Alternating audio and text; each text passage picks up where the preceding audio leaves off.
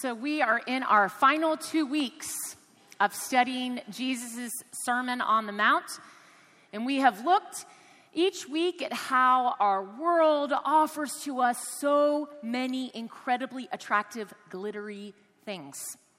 Our world says you can have enemies and it's actually okay to hate them. Our world says store up for yourselves as many treasures as you possibly can on earth. Our world says that, oh, there might be something you see that belongs to someone else and, and you can lust for it and take it.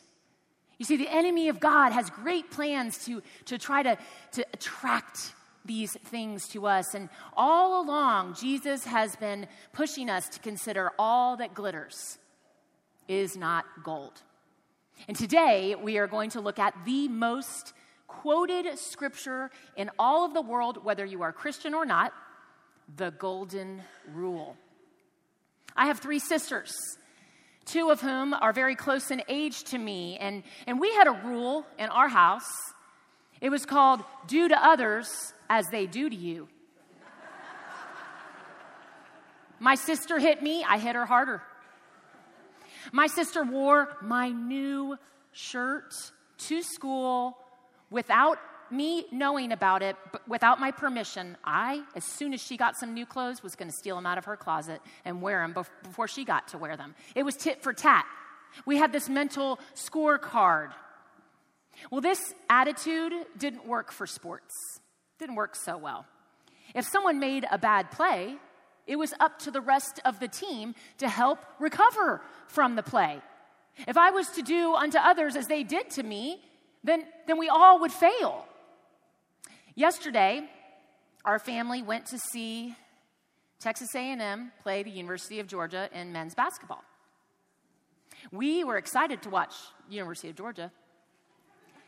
There's the star player they have on their, their team. His name's Anthony Edwards. I don't know if you followed this kid, but he's going to be a top draft pick for the NBA. We are fired up and we are favored to win. And, and y'all, it was like he had cement on his feet he was the last down the court. He never went into the paint. They kept passing it to him outside the three point line and he kept missing. And finally, the coach took him out.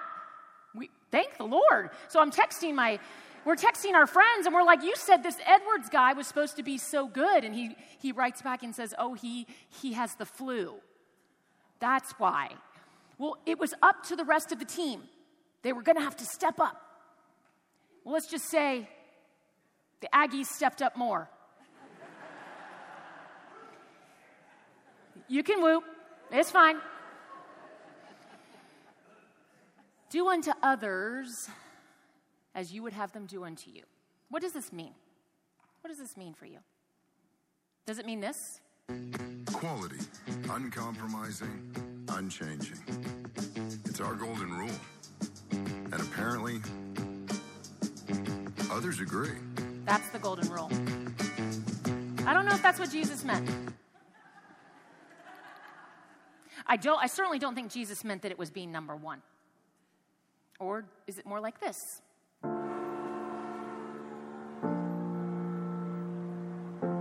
It would be great if human beings were great at being human. And if all of mankind were made up of kind women and kind men.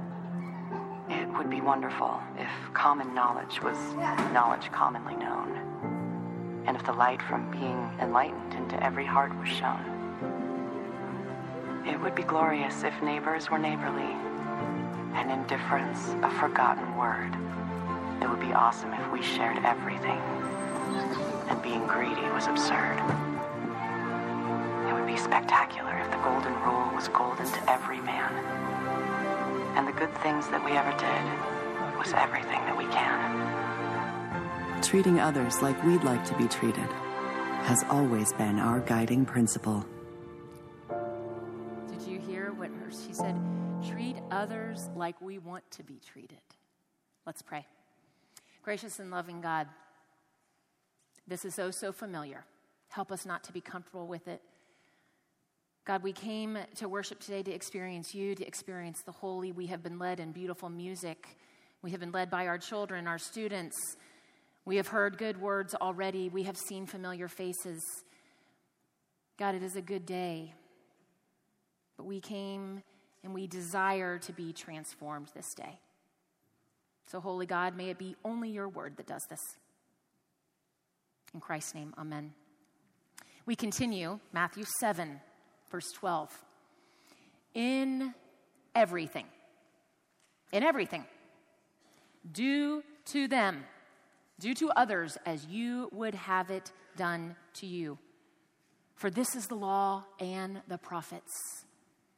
Enter through the narrow gate, for the gate is wide and the road is easy that leads to destruction, and there are many who find it. For the gate is narrow and the road is hard that leads to life, and there are a few who find it. This is the word of the Lord. Thanks be to God. The golden rule, we don't know exactly how it got that name. Some historians believe that it came from the third century Roman emperor Alexander Severus, who thought it was such an important aphorism for his life and for the kingdom at that time that he had it laid in gold and hung on a wall in his chamber. Is it something that you would put into gold and hang on a wall in your house? Is it the rule that your family lives by or the rule that your family of origin had you live by? I really like it, but I like it I like it to read a little different sometimes. I like it like this Do to others what you would have them do to you if it fits in my schedule.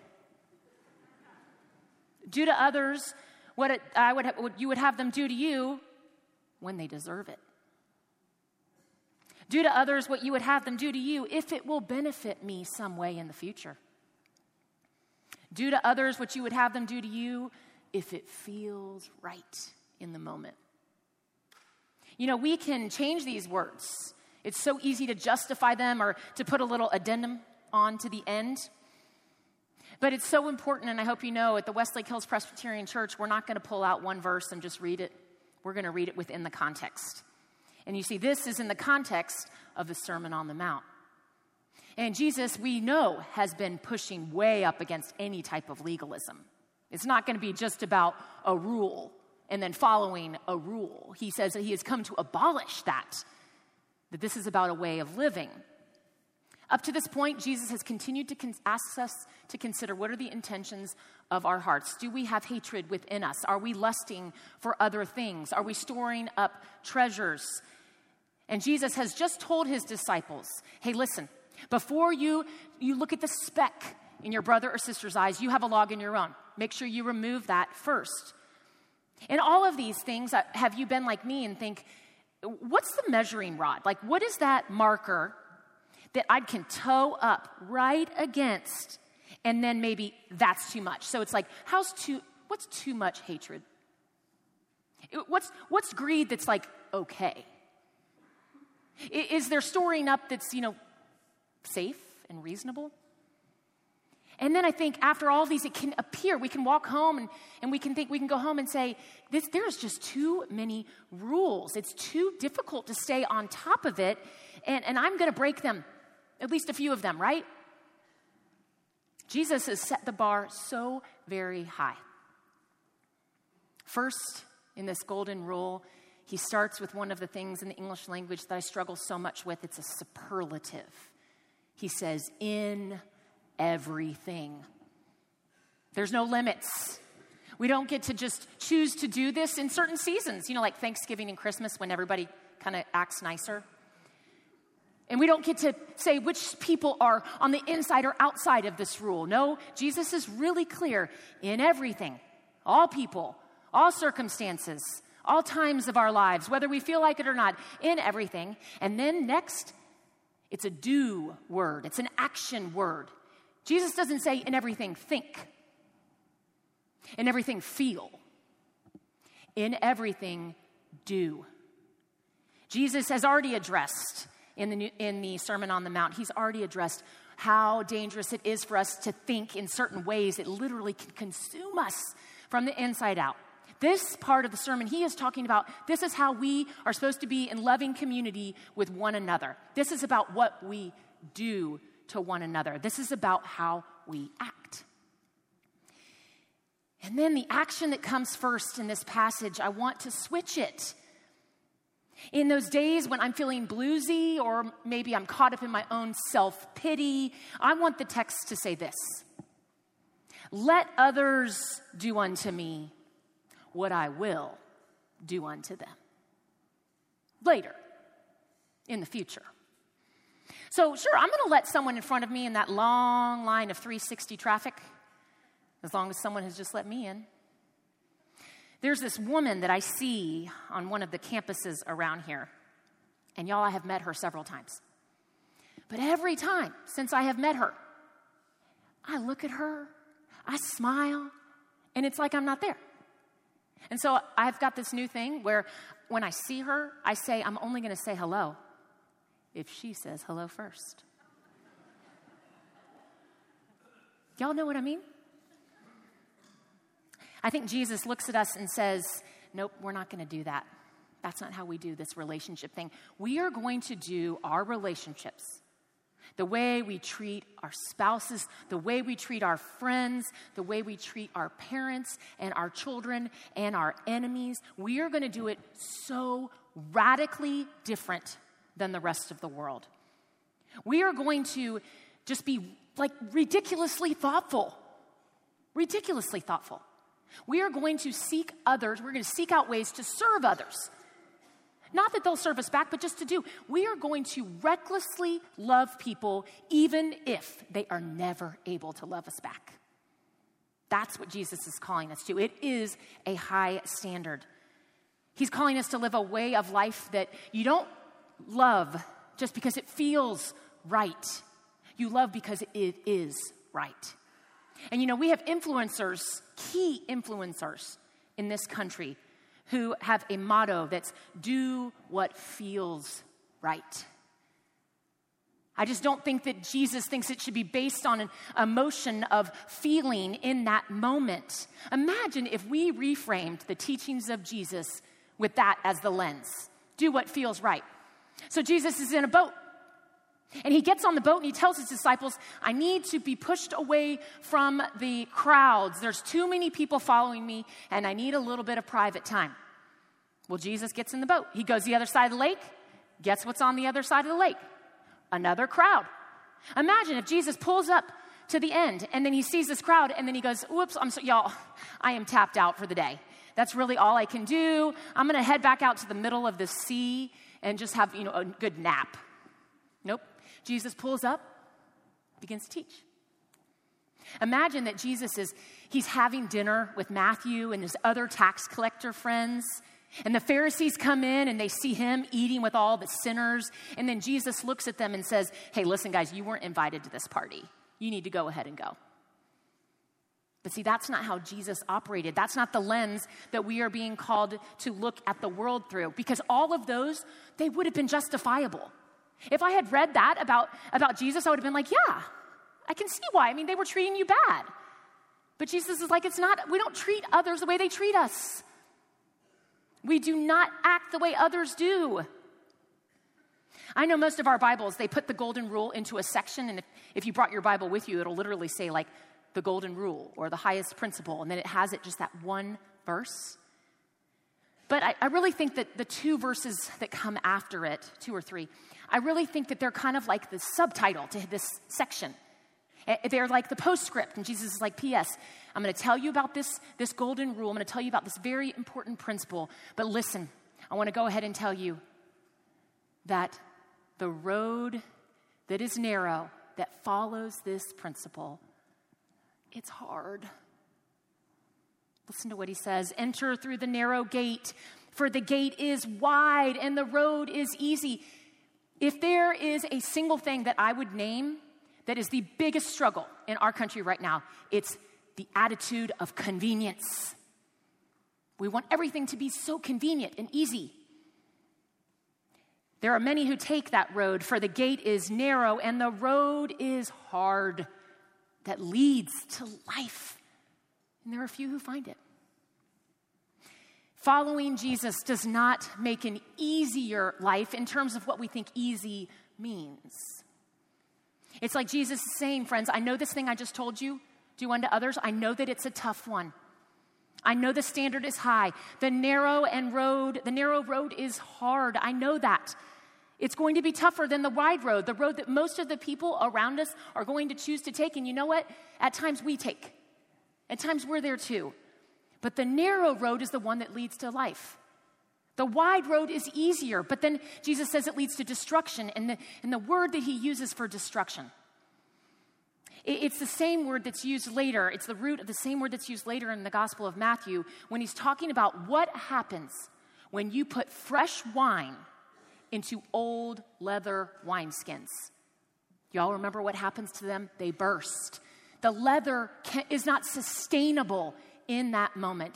He's saying the, the wide road, the road that seems easier, it's not sustainable. It's going to burst. Workaholism, the wide road of workaholism that prom- promises promotion and power and prestige, it cannot secure a flourishing life. The wide road of physical perfection that promises attention and admiration and awards, it cannot give life the wide road of pleasure seeking, which our culture wants us to seek pleasure of the flesh. And it promises fulfillment. It promises that you will find friendship there. It promises that you will feel so very good. Y'all, it's, it's literally not sustainable. It leads to destruction. But the narrow road, the more difficult road. That road, it leads to Zoe. It leads to life. Life abundant. Life, yes, in after we die, it is we are assured of eternal life with God. But you know what, y'all? While we live, we have life with God now. An abundant life with God now. And that's what Jesus wants us to do. Jesus wants us to live life today, to see in everything, in each encounter, each relationship, all of those are opportunities to practice this reckless love. This love that says, I'm going to do unto others as I would have them do unto me, even when they're not going to be able to. To feel alive with this possibility of what love really can do. And oh, that narrow road, it is harder, but God gave us this gift. On that narrow road are so many people that love Jesus, lining it you are not alone. We can do this together.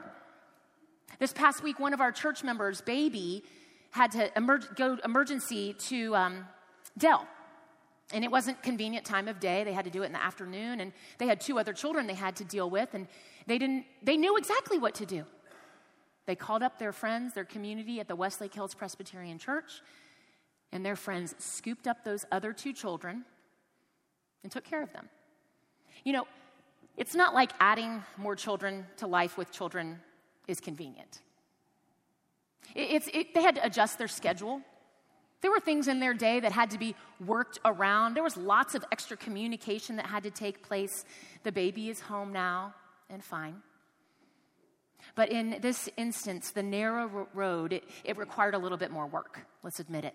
It's going to require a little bit more work, certainly a lot more thought but it is lined with people who love Jesus so much that they can't help but generously do unto others as they would have them do unto them. This, friends, this road, that's the happy life. That's the blessed life. May that life be true to me and to all of us gathered here. Let us pray.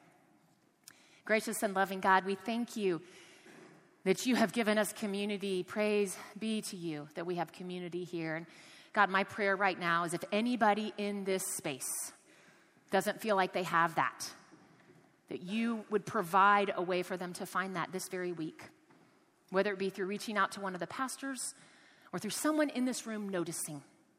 God, help us to go from here with radical, radical love. In Christ's name, amen.